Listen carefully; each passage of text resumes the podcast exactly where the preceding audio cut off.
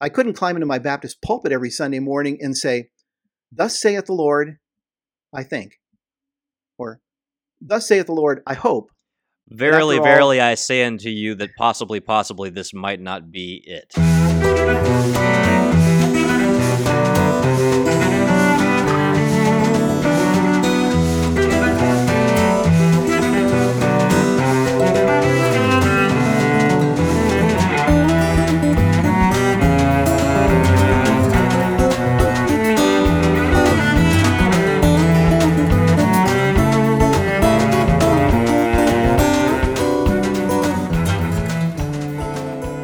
Hello and welcome to another tongue tangling episode of On the Journey with Matt and Ken. I'm Matt Swaim along with my colleague Ken Hensley from the Coming Home Network. Visit us at chnetwork.org. Ken, how are you? I am tongue tangling. I'm just doing great. Good, good. I brought a souvenir. I've got show and tell to kick off this episode. Okay. Uh, to set this up, uh, in 2017, it was the 500th anniversary of Martin Luther nailing the 95 Theses on the Wittenberg door um, on October 31st of that year. Our colleague, Jim Anderson, went to Germany during that, I guess they call it a Jubilee year, Mhm. uh, and he brought me back a souvenir. And this is the souvenir he brought me. He brought me this Martin Luther comic book that was uh, right there. Okay. So I have a Martin Luther comic book in my house on my shelf, and it's full of all kinds of fantastic images and drawings. And yes, it's. I Is know it that you're jealous of me right now. Is it funny? Um, I it's it's kind of conflicted. I mean, you see that they got the devil over Martin Luther's shoulder. That Mm. Yeah. all the things he wrestled with, you know, in the course of setting off this powder keg of the Reformation. But anyway, I thought you might enjoy that. So Yeah. Especially since that's not the subject we're talking about today. But it, No, it- we talked it about Luther just well. the past two weeks. Uh, People are going to think, "Wow, you guys are going to talk about Luther." We're actually not. We're not piling on Luther today. No. We're pi- we're piling on ourselves actually because a you and I little are going to be sorting through A little bit. Some of the logical uh, questions that we addressed when you were a Baptist pastor. I was a evangelical Christian indie Mhm. rocker. This question of sola scriptura and was it logical? Yeah, and we're trying to tie together. Um, this is the last episode in a series that's gone on for about 12, 13 weeks on Sola Scriptura. We've been focused on Sola Scriptura because Sola Scriptura is the foundation of Protestantism as a system of thought, as a worldview. And again, I just want to repeat our desire in this series really is to, my desire, yours I know as well, is to uh, attempt to communicate something of what led uh, you and I to a kind of to pull off a kind of reverse Reformation. Um, that is, both of us being Protestants, you being in the Methodist tradition, me being Baptist, more Calvinist. But what led us to walk away from this foundation of our worldview, sola scriptura, um, as we came to view this foundation as having some significant cracks in it, and we moved on to another foundation that we viewed as firmer, uh, a more firm foundation in the Catholic Church. Without For- without uh, denying our allegiance to sacred scripture as fully inspired by God. No, not Um, at all. Not at Yeah, all. as a matter of fact, it ele- in my case, it elevated my view of scriptures once I came over to the Catholic view. Well, for me, um, to sum it, where we've gone so far, it was really all about coming to see that Bible only Christianity um, isn't really the teaching of the Bible. um, that Bible only Christianity never had been the teaching of the church in the first 1500 years of her existence. And since the time of the Reformation, it has served as a perfect blueprint for theological anarchy and division. So, coming to see that Bible only Christianity wasn't really biblical, that it wasn't historical, it hadn't been the practice of the church, that it didn't work. In fact, that it led um, inexorably, it seems, to division, to splintering, to theological chaos. And then, last of all, which is our subject for today, was coming to see that sola scriptura isn't even logical, that sola scriptura, in fact, refutes itself because it winds up implicitly relying on the authority of the Catholic Church to assemble the Bible then it, that it then takes as its sole infallible rule. But and this is one of those and yeah and this is one of those you know if you want to see an argument spin out of Mm-hmm. control and everybody just revert to their talking points then you know this first argument we're going to address is one of those where it's like well you know you wouldn't know what was supposed to be in the bible unless the church told you and well but the church already knew what was supposed to be in the bible and you get into the, one of those feedback loops and this is one of the biggest logical questions that often comes up when Catholics and Protestants try and talk about this question of the Yeah. canon. Yeah, and I, and so I want to try and walk through it, uh, you know, um, piece by piece. Um, the assertion that sola scriptura isn't logical, that assertion, typically, usually, it focuses on the issue of the canon of Scripture, and specifically on this question: How can the Protestant committed to sola scriptura know which books are inspired and ought to be included in their Bibles when the Bible doesn't tell them? That's kind of the question at the heart of it. Now, here's how the issue was presented to me, Matt. And I don't really remember who presented it. Early on, uh, as I began to study the case for the Catholic faith, someone said to me, Ken, you know that the Bible didn't come to the church all at once 66 books in the Old Testament, 27 in the New, 66 as a Protestant, 27 in the New, all bound in leather with gold leaf on the edges and red letter, you know, Jesus' words in red letter. You know that. Actually, the decision, Ken, as to which books ought to be received as inspired and canonical involved a process.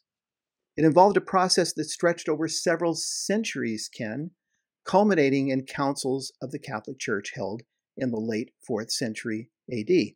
And then the question Do you believe that the Holy Spirit led the church in those councils to a decision that is true and binding? Yes or no? And That- that's where everybody how- that's where everybody retreats to their narratives that they've already gotten in place, it- right? it- so, so this is how it was set up for me, and I got to tell you that when, when I first heard this, I could see immediately that it was a bit of a loaded question. In fact, the question kind of reminded me of the question that the Pharisees asked Jesus when they said, "Hey, John's baptism, where did it come from? Was it from heaven or from men?" Where it's sort of damned if he does and damned if he doesn't kind of situation.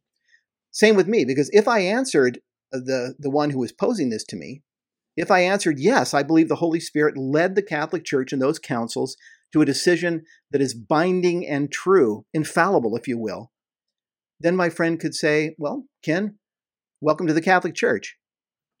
But if I said, on the other hand, no, no, no, I'm with Luther. I do not believe in the, you know, the the binding authority of any council.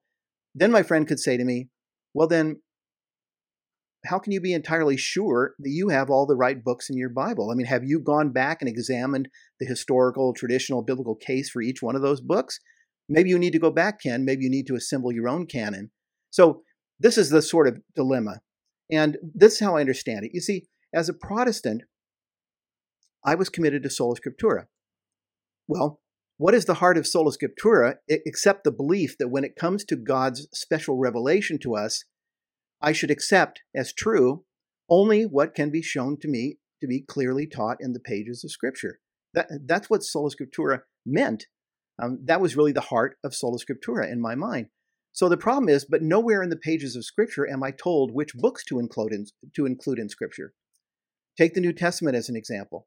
Where am I told that the writings of Luke, who, who appears to have been a traveling companion to the Apostle Paul, where am I told that the writings of Luke are inspired and apostolic and that they belong in the New Testament? What about the epistle to the Hebrews? I mean, to this day, we don't really know for sure who wrote the epistle to the Hebrews. How do I know that it ought to be included? Well, as a Protestant committed to sola scriptura, that's the question. What grounds did I have for saying that the books I had in my Bible were the right books, each of them inspired and infallible? How did I know? Yeah, and again, sometimes I'll run into the argument where people will say, "Well, the church just knew through the power of the Holy Spirit." By church, they don't mean the Catholic Church; they just mean the assembly of all who believed in Christ everywhere, some invisible kind of consensus. Um, but that's not how the scriptures actually came about. They didn't come about through an invisible consensus that was eventually codified. They came about through a preservation, as you said from Saint Irenaeus, uh, and multiple times through the series. The, there's a deposit of faith that was guarded and protected, and then at the proper time, collected and compiled and given a rubber stamp and said, "This is the word of God." Um, Well, you're you're summarizing there um, the first two responses that we're going to work through. So Yeah. well done, and now let- let's sort of fill them out. All right. But anyway, this is the challenge that was put to me, Matt. And while I don't remember really who put the challenge, still, I'm thinking it was either Jimmy Agan in my conversations with him or it was Scott Hahn in my conversations with him. there was no re- internet back then. You know, you were all Yeah. Yeah, I don't remember who at the time. What C I remember colon definitely, slash slash. Yeah. What I remember definitely is that when I began to try to answer that question, how did I know? And answer that question specifically as a Protestant committed to sola scriptura, I knew that I was in uh, trouble to some degree. So, anyway, what I want to do here is I want to work through the various responses, the possible responses, the responses that Protestants give to this challenge. And as I said, you just summarized bits of the first two, but let's break them apart. The first response is this it's possible for someone to say, hey, listen, the Bible doesn't need to tell me which books belong in the Bible. We Christians inherited the Old Testament from the Jews. And when it comes to the New Testament, essentially everyone knew which books were apostolic, which books were inspired. So it, it just wasn't that hard for the church to formally define the canon of Scripture.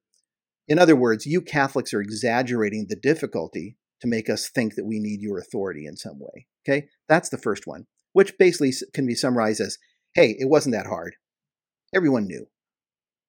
And the problem with that is that it simply isn't true. And here I have to walk through a little bit of detail, okay? It isn't true to portray the process involved in deciding exactly which books would be included in the canon as though it were a slam dunk. And all one has to do is to read a few, a small handful of scholarly works on the formation of the New Testament canon to see that this is true. And so, a few facts. As it turns out, while there seems to have been fairly early acceptance of the Gospels and a number of Paul's epistles, in the first three centuries of Christian history, no less than six of the 27 books we now have in our New Testament, we're talking basically almost 25%, no less than six of those books were disputed within the church to one degree or another. And the books we're talking about are Hebrews, James, the Apocalypse of John, 2 Peter, Jude, 2nd and 3rd John. The Muratorian fragment um, contains really the earliest New Testament canon that we have. It dates from around the end of the second century. Around the same time as Saint Irenaeus. Yeah. Yeah, and it lists only 21 of the 27 books that we have in our New Testaments. And then it also includes the book of wisdom in its New Testament list, a book that Catholics have in their Old Testament and Protestants don't accept as authoritative at all. Well, moving forward, Matt, even as late as 330 AD, we find the church historian Eusebius describing the New Testament as containing only one epistle of John and one of Peter, although we know there are three of John and there are two of Peter. Eusebius refers to James, 2 Peter, and Jude as disputed writings, quote unquote. And he describes, um, he refers to the Apocalypse of John as a book accepted by some, but again, quoting, rejected by others. And although Eusebius doesn't mention the book of Hebrews, I mean, the letter of Hebrews as being disputed, we know that it was not only disputed, it was rejected, especially in the western parts of the church. And then, so not only do you have these disputes about books that wound up in our New Testament, there, there were also those in the early centuries of Christianity that accepted books into their New Testaments that we do not now have in our New Testaments. The Muratorian canon includes the Book of Wisdom. Well, Clement of Alexandria, his dates are AD 150 to 215. He included in his New Testament First Clement, the preaching of Peter, the revelation of Peter, the Didache, and the Shepherd of Hermas. At least he appears to have included those in his list of the New Testament. And Origen, also from Alexandria, included all of these as well as the Epistle of Barnabas. That is until he moved from Alexandria to Antioch and he discovered that no one in that area accepted these books. And so he no longer The point did. being that if someone says, please open your New Testament, everybody's opening uh, different books. You know, uh, they're everybody's celebrating the same liturgy, and liturgy, Yeah. the scripture that makes it into the liturgy, that's a you know, this is one of the, the criteria that we'll see later on is how things ended up in the canon. But it wasn't like everybody it just fell out of the sky. Eh, No, or, and I don't Or as soon exa- as Paul wrote Second Timothy, everybody's like, okay, that's Bible. Um, put that in the Bible pile. Yeah, and I wouldn't want to exaggerate the disagreements either, except to just simply state that over the course of several centuries, you do have six of the 27 books in our New Testament disputed to one degree or another. And with all the distance that existed within the various cities and churches and all of that, who knows exactly what lists existed here and there and the other place? So the truth is, that the very first list that we have from the early church that matches exactly the New Testament that we now have is the list of Athanasius, dating from the mid 4th century AD. This is the, the list of 27 books then that was confirmed and approved by Pope Damasus in 382 AD, and then confirmed at the councils of Hippo, 393 AD, and Carthage, 397 and 419. And all of that detail to simply say it's not true to say everyone knew it was a slam dunk, there was no problem, the books that were apostolic and inspired, and therefore deciding on the canon, what canon would be accepted throughout the church, was no big deal. Yeah, and that list that Athanasius, St. Athanasius, would have had in the middle of the fourth century, it would have been a list that we have from him decades after St. Athanasius attended the Council of Nicaea, where the Nicene Creed was mm-hmm. promulgated. Mm-hmm. So this is a guy who would have experienced. The, I mean, we have his his interaction with the mm-hmm. Nicene mm-hmm. Creed chronologically before we have his list of what we yeah kind today of see as the, kind of emphasizing the, the idea that that in terms of chronology, you have the church before you have a canon, and you yeah. have a great deal of tradition and even creeds before you have a canon that is um, formally approved in some way throughout for the entire church.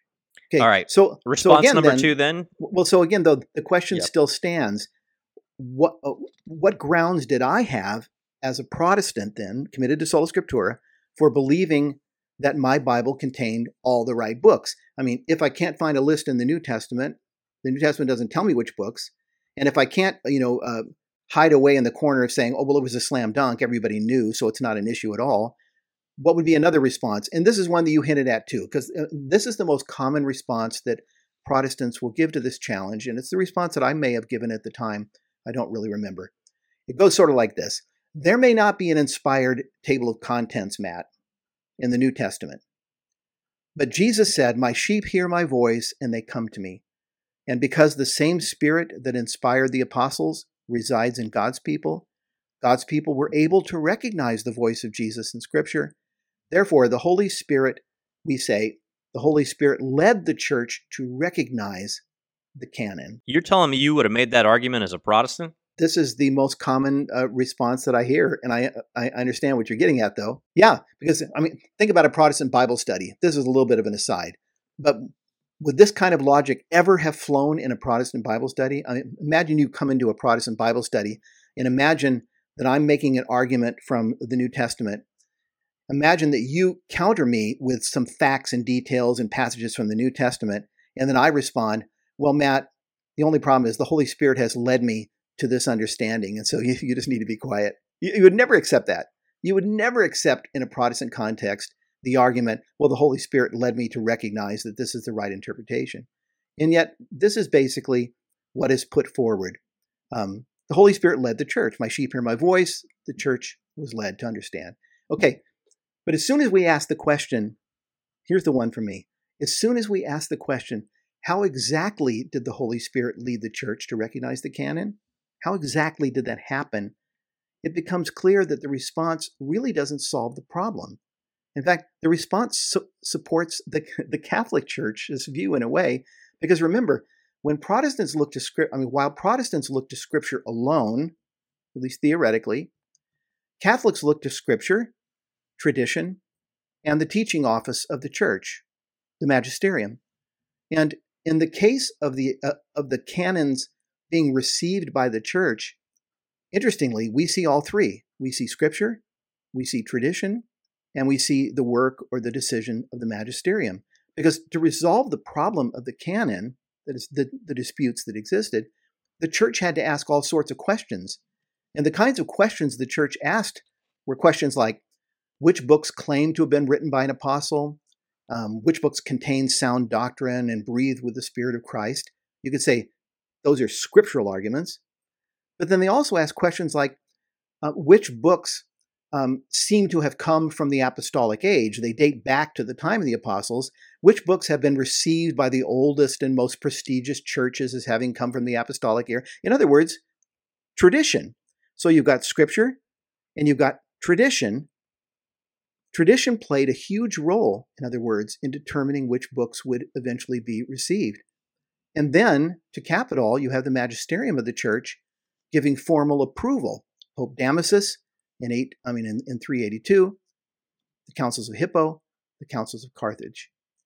In other words, what I'm saying here is that when we look at the actual historical process by which the church recognized the voice of Jesus speaking in Scripture and defining the canon, we see Scripture, tradition, and the magisterium at work. In other words, this process fits the Catholic view of how authority works and how we come to know. It doesn't fit the Protestant view, which continues to insist that it's the Bible, nothing more, nothing less, nothing else, all that is needed for faith and practice.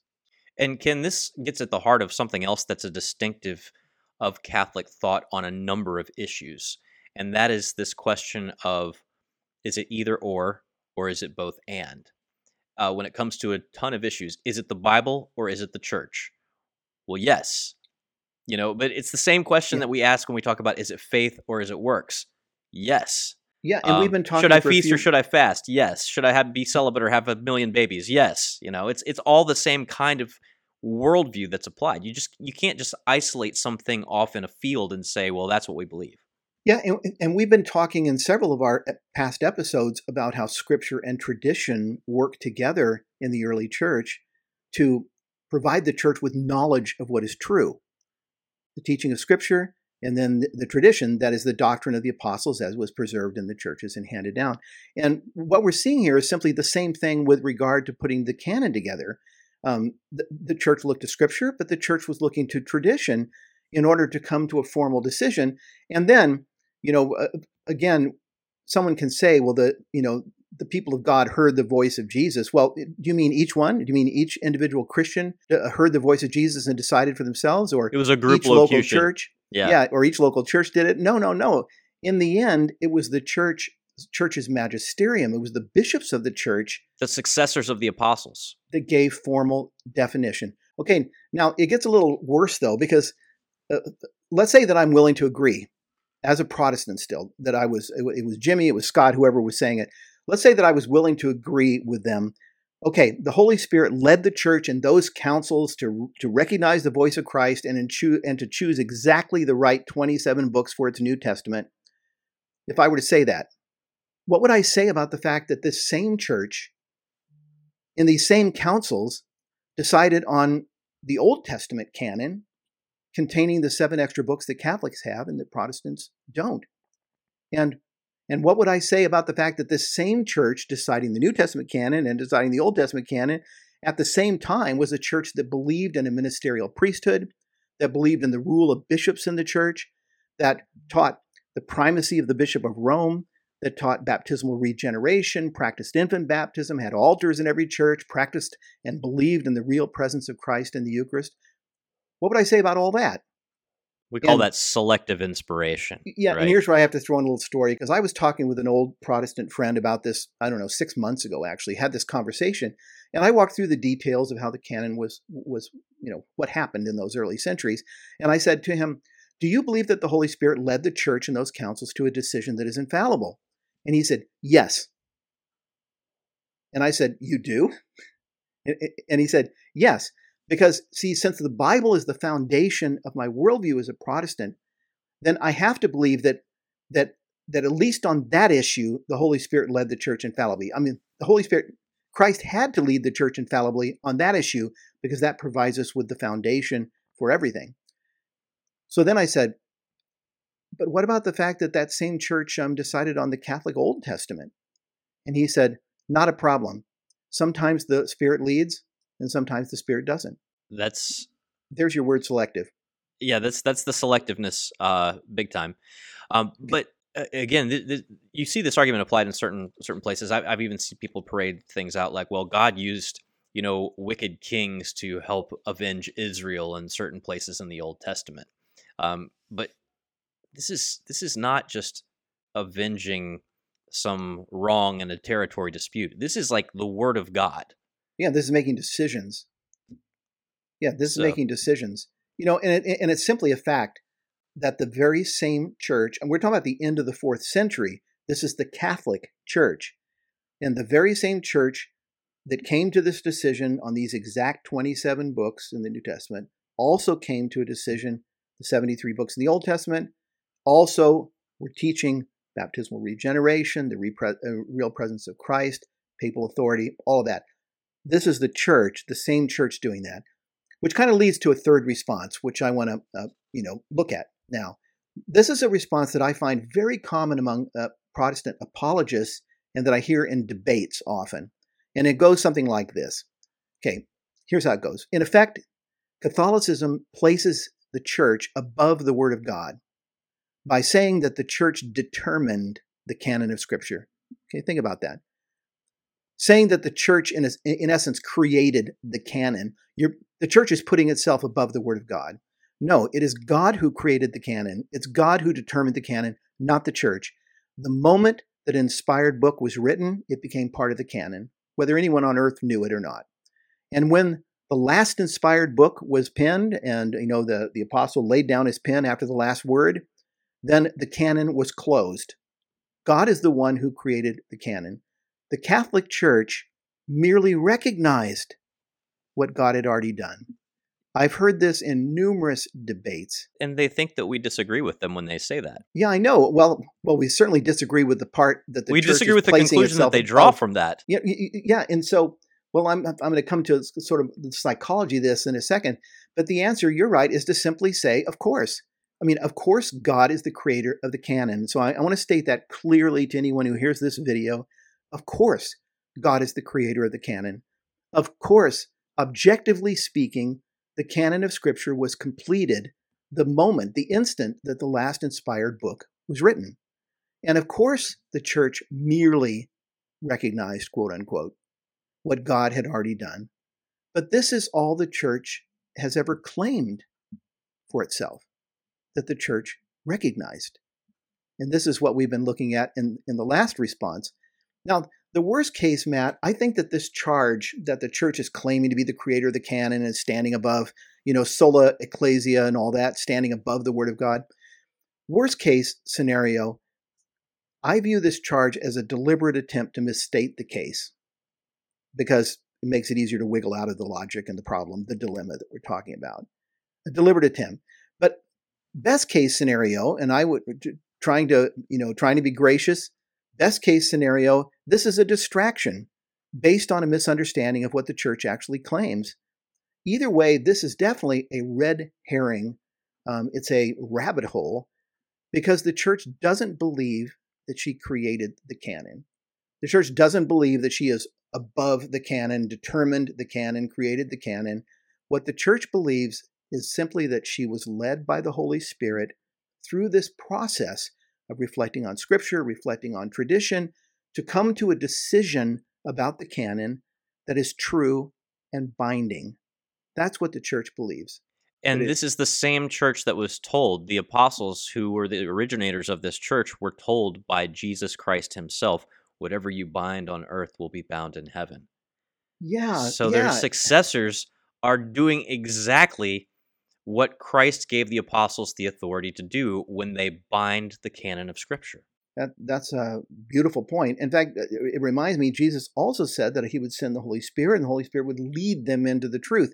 Now, as a Protestant, I tended to take that to simply mean that the Holy Spirit would lead the apostles into the truth, not, not the church, not their successors or anything like that. I always that. took it to mean me would lead me personally into the truth. But when you think of it, Protestants typically would reject that idea. No, the Holy Spirit doesn't lead the church, you know, the the successors to the apostles into the truth. But then they turn around and say that God's people recognized the voice of Jesus speaking in Scripture, and they were led to recognize the right books, which is the same thing. In other words, they were led to the truth. The church was led to the truth. Now, th- this is the problem then that was posed again. Um, that was being posed to me as a Protestant you know, Catholics believe that the Holy Spirit led the church in these decisions. Do you agree? Yes or no? And Matt, I preached every Sunday from a New Testament that had been assembled in those early centuries and in those early councils and had been given to me in a sense from the church of that time that was the Catholic Church. And the question for me then was did I trust that church to have been led by the Spirit in this decision? Yes or no? Now, There are some Protestants that have thought this through carefully, and they say no. I'm thinking of R.C. Sproul, um, very, very famous. RC, by the way, does not stand for Roman Catholic. We just want to make clear. Yeah, very, very famous, popular Reformed theologian. He looked at this situation and, consistent with his commitment to sola scriptura, he answered, No, we do not trust that the Holy Spirit led the Catholic Church in its decision in this kind of a way. We don't. Now, Sproul, on the other hand, uh, he falls into the first category of it wasn't that hard. It wasn't that hard to figure out which books, because he believed that the internal evidence for the New Testament writings and the external evidence was strong enough that he didn't think it was a big deal. He thought, you know, that by looking at this, we basically can be sure that we've got the right books. He wasn't worried. But he admitted that technically speaking, these are his words, that the best a Protestant can say is that he possesses a, quote, fallible collection of infallible books. Well, guess what, Ken? If this is supposed to be the sole rule of faith and nothing else, uh, nothing more and nothing less, and it has material and formal sufficiency for salvation, that ain't good enough for me. I'm sorry. No, it, a fallible no, list of infallible books is not good enough for me. No, you, you know, I was listening to a series of tapes that he had made on Catholicism and, and, and his tape on Sola Scriptura. When I heard him say this, Uh, you know, that, that technically speaking, the best that a Protestant can say, he admitted, is that we have a fallible collection of infallible books. And I remember uh, listening to this and, and thinking, is this even a coherent? I mean, it's a sentence, but is the idea even coherent? Because when you think of it, if I say to you that I have a fallible collection, well, isn't that the same thing as saying that not all the books in it might be the right ones? And we I mean, might be missing some like really important ones. Yeah, but, so you know, so if I say some... I have a fallible collection, then I can't say of infallible books because uh, saying it's fallible collection implies that some of the books might not be infallible. So, you know, it's kind of an incoherent statement, and yet he admits that that's that's the situation. But again, he the way he feels is this: he just thinks, "Hey, look, the evidence for these books it wasn't that hard to to decide on the books, and so technically speaking, all right, you know, the collection is fallible uh, because the church wasn't led to an infallible conclusion. But I'm not worried. That, that's basically what he's saying. I am. If that's the conclusion, then I am definitely worried. Yeah, well, here's the thing. In the end, we all know, both Catholics and Protestants, we all know basically how the New Testament, we'll stick with that for a moment, came to be. We all know that. I mean, inspired apostles wrote books, letters. They handed these on to the churches. The churches preserved them and they handed on to their successors. And down the line, as the church grew, as the church spread throughout the Roman Empire, disagreements arose in various parts of the church, various communities, as to which books are inspired and apostolic and ought to be received and which ones are not. There was dispute. And then, as we saw in a past episode, as heresies arose that attacked the canon of Scripture, especially Marcionism, um, the Gnostics, the Montanists, uh, which we won't go into now, but it became all the more necessary for the church to come to some authoritative determination. This was finally done in the late fourth century of Christian history. That's how the New Testament canon came to be. We all know this. This is the basic story. Well, over time, it was becoming clear to me that as a Protestant, I faced a dilemma. And I can put it this way if I was going to take my Bible to be my sole infallible rule, as, as you just said a moment ago, if I was going to take it to be to function as my sole infallible rule of faith and, and, and practice, well, I had to know which books belonged to it. You know, I couldn't go around very well saying, "Hey, I think these are all the right books, and what they teach is infallibly true." I couldn't climb into my Baptist pulpit every Sunday morning and say, "Thus saith the Lord," I think, or Thus saith the Lord, I hope. Verily, verily, I say unto you that possibly, possibly this might not be it. Yeah, because after all, there's a fallible collection of infallible books. I wanted to preach to you from Hebrews this morning, but it might not be inspired and it might throw off the entire theology of the New Testament. And on so, top um, of it, it's just my personal interpretation according to my private judgment anyway. To have the Bible function as my infallible rule, I had to know. And the question was, well, how did I know? And the reality that was beginning to sink in was this I had implicitly accepted the authority of the church to make those decisions for me. Way back in the early centuries, I had implicitly accepted the authority of that church to examine Scripture, to examine the tradition, Scripture, tradition, and then as magisterium to meet and to decide what would be binding, what would be accepted by all Christians everywhere. All right, now I'm going to be the psychologist here and say, but Ken, how did that make you feel? Because I know how it made me feel. It made me feel like my stomach was going through the floor. Like I, my heart was in my throat and then my head was spinning around. I was, I, I didn't know what to do with myself once I discovered I, that by by accepting yeah. the New Testament canon, I was accepting the authority of the church that put it together, which was the Catholic Church. Yeah, but because to to have my infallible rule of faith and practice, to have it be an infallible rule, I had to believe that the Holy Spirit had led the church when it went through all this process in these early centuries and made these decisions. And so, had led the church to keep those books for centuries in the first place. Yeah, and so I had to, in a sense, I had to side with Catholicism. But then, in order to escape Catholicism, I had to say, but the Holy Spirit only led them on the New Testament. It didn't lead them to a firm decision on the Old Testament. They're dead wrong. And it didn't lead them to firm decisions on all these other doctrines. In fact, they were dead wrong on everything except the New Testament. So, yeah, how did I feel? Um, I, I feel kind of twisted up inside. I mean, truthfully, I felt like either this is going to lead me into the Catholic Church or it's going to lead me into agnosticism because I know that I can't go back 2,000 years and re examine the historical case for every book and assemble my own uh, canon. But this question kind of came to me too, Matt. If I, as a Protestant, based on sola scriptura, if if I believe that I have the right of private interpretation, why don't I believe that I have the right to go back and privately assemble my own canon? Luther even said something similar to this the idea that there was a canon within the canon. You know, like, you know, there's some inspiration, you know, scripture is inspired, yeah. but some things are slightly more inspired than others. Yeah, um, and the um fact that he was willing, in a sense, to relegate certain books to a, lower, th- a throw lower Jimmy status. on the stove, as you always like to say. Yeah. Now, this may sound kind of like a well, this is a brain twister. Let me throw this brain twister at you and anyone li- listening. But what, what was beginning to dawn on me was that in order to have the foundation that I needed to be a Protestant, I would kind of have to first be a Catholic. I'd have to be a Catholic first, trusting the authority of the church to get the foundation I needed to turn around and reject the church. To, to even attack the authority of the Catholic Church from the pages of the Bible, I would have to uh, first assume the authority of the Catholic Church, get my Bible, and then attack the authority of the Catholic Church from my Bible. Basically, here's kind of a colorful way of putting it I would have to sit on the church's lap in order to reach up and slap the church in the face. But that's what we're doing anytime that we use the scriptures to argue against the Catholic Church. Um, and, and again, this is essentially one of the things that I came to realize I was doing. I was dissecting arguments and and looking at the makeup of things and not the whole picture. Um, this both mm. and question that we were talking about before. Let's say that I put a pizza in front of you, Ken, and you say back to me, that's not a pizza. That's just some dough with tomato sauce on it, some mozzarella, and a few pepperonis on it that you baked in an oven on 350 for 20 minutes. That's not a pizza.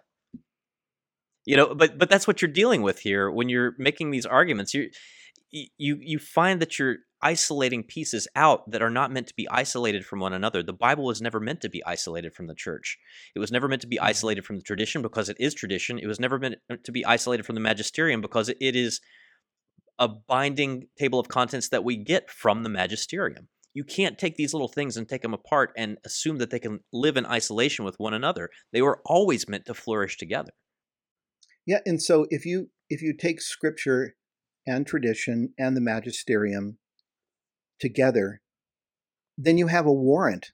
At least you're operating within a consistent worldview. You have a warrant for saying when the decision of those councils was made, the decision is final. Just like when the decision at Nicaea was made about the deity of Christ, it's final. Or when and, the decision was made at the Council of Jerusalem in Acts, it yeah, seemed it's final. good to the Holy Spirit and to us. Right. The letter went out to all the churches, and they didn't they didn't rebel and say, "Well, we'll we'll figure this out." You know, we have our own Bibles. They said, "Is the the text Acts 15 says they were they were glad. You know, they were yeah. they were they were happy that it was settled." So at least see within a Catholic frame of thought or a Catholic worldview, you have a canon, and you have a canon you you can trust. The problem is if you really want to stand on the idea that the Bible alone, a sola scriptura, and that we only receive from you know as as communicated special revelation from God what can be shown to be clearly taught in the pages of Scripture, then you're left out there hanging with regard to many things. Let me just say this, Matt, to round up what I have to say. Sola Scriptura didn't seem to be scriptural in the end to me. It didn't seem to be historical, didn't seem to be what the church had taught all the way up to the Reformation, which is kind of tough. It didn't seem to be workable. 500 years of Protestantism and hundreds and thousands of denominations were re- revealing that to be the case. And then finally, it didn't seem to be logical because it seemed to me that a belief in sola scriptura would itself have to rest on a belief in the, the authority of the church. So and, that's what it was. Sola scriptura seemed to me to refute itself. And that's, again, uh, as you stated before, we've stated on a number of these episodes, um, the the conclusion you're left is with is you know maybe maybe none of this is true or maybe the catholic understanding that scripture and tradition and the magisterium are always supposed to fit together is true yeah. and at first if you're like me that's a terrifying revelation but it becomes a liberating and empowering and joyful revelation once you start to kind of live in it for a little bit and feel how it is to to to be in that world where scripture tradition and magisterium are all kind of in harmony. Even if there's idiots running various dioceses around the world scripture tradition and the magisterium fit together and there's a liberty in that. Um, yeah, it's hard to explain kind of, because well like the way i explain it is that it gives christians the the freedom to focus on living out their faith and to focus on growing in their faith instead of spending their whole life trying to figure out if they're in the right faith yeah, if they're, you know, as a Baptist, Presbyterian, Lutheran, what about this? What about John Wesley? Yeah. And then when you add to that the fact that people couldn't even read mainly for hundreds and hundreds and hundreds of years, you're working as a farmer all day long, you come home, you got 25 kids at, at, at home. How are you going to figure this stuff out? Does it even make sense that the Lord would set up a system that required for you to figure it all out? So or yeah, does it, that's does the it make more sense? That's yeah, the rest I think you're talking about. Yeah, or does it make more sense that God would have appointed leaders to carry on this tradition, to teach the faithful, special roles, apostles, teachers, who could then empower everybody who's farming or fishing or doing anything else to live that faith that was passed on to them and entrusted to them by generations of faithful men before. Um, yeah, it's again, it's a it was a gut wrenching feeling when I began to discover this and put this all together, but it became a liberating and exciting and empowering thing. Uh, Ken, I wish we had more time on this particular issue because I have so many other thoughts on sola scriptura, but uh, we have we have gone over and over and round and round on the topic, and I encourage people to go back and watch some of the previous videos to get a sense of how this argument kind of has been building over time. Uh, go to chnetwork.org if you want to find all of our resources at the Coming Home Network. Uh, network. Subscribe to our channel. We would love to hear from you in the comments. Please keep it civil and kind because we want this to be a discussion, not a fist fight in the com box. Ken, thank you so much. We'll talk to you next time. You too, Matt. Thanks.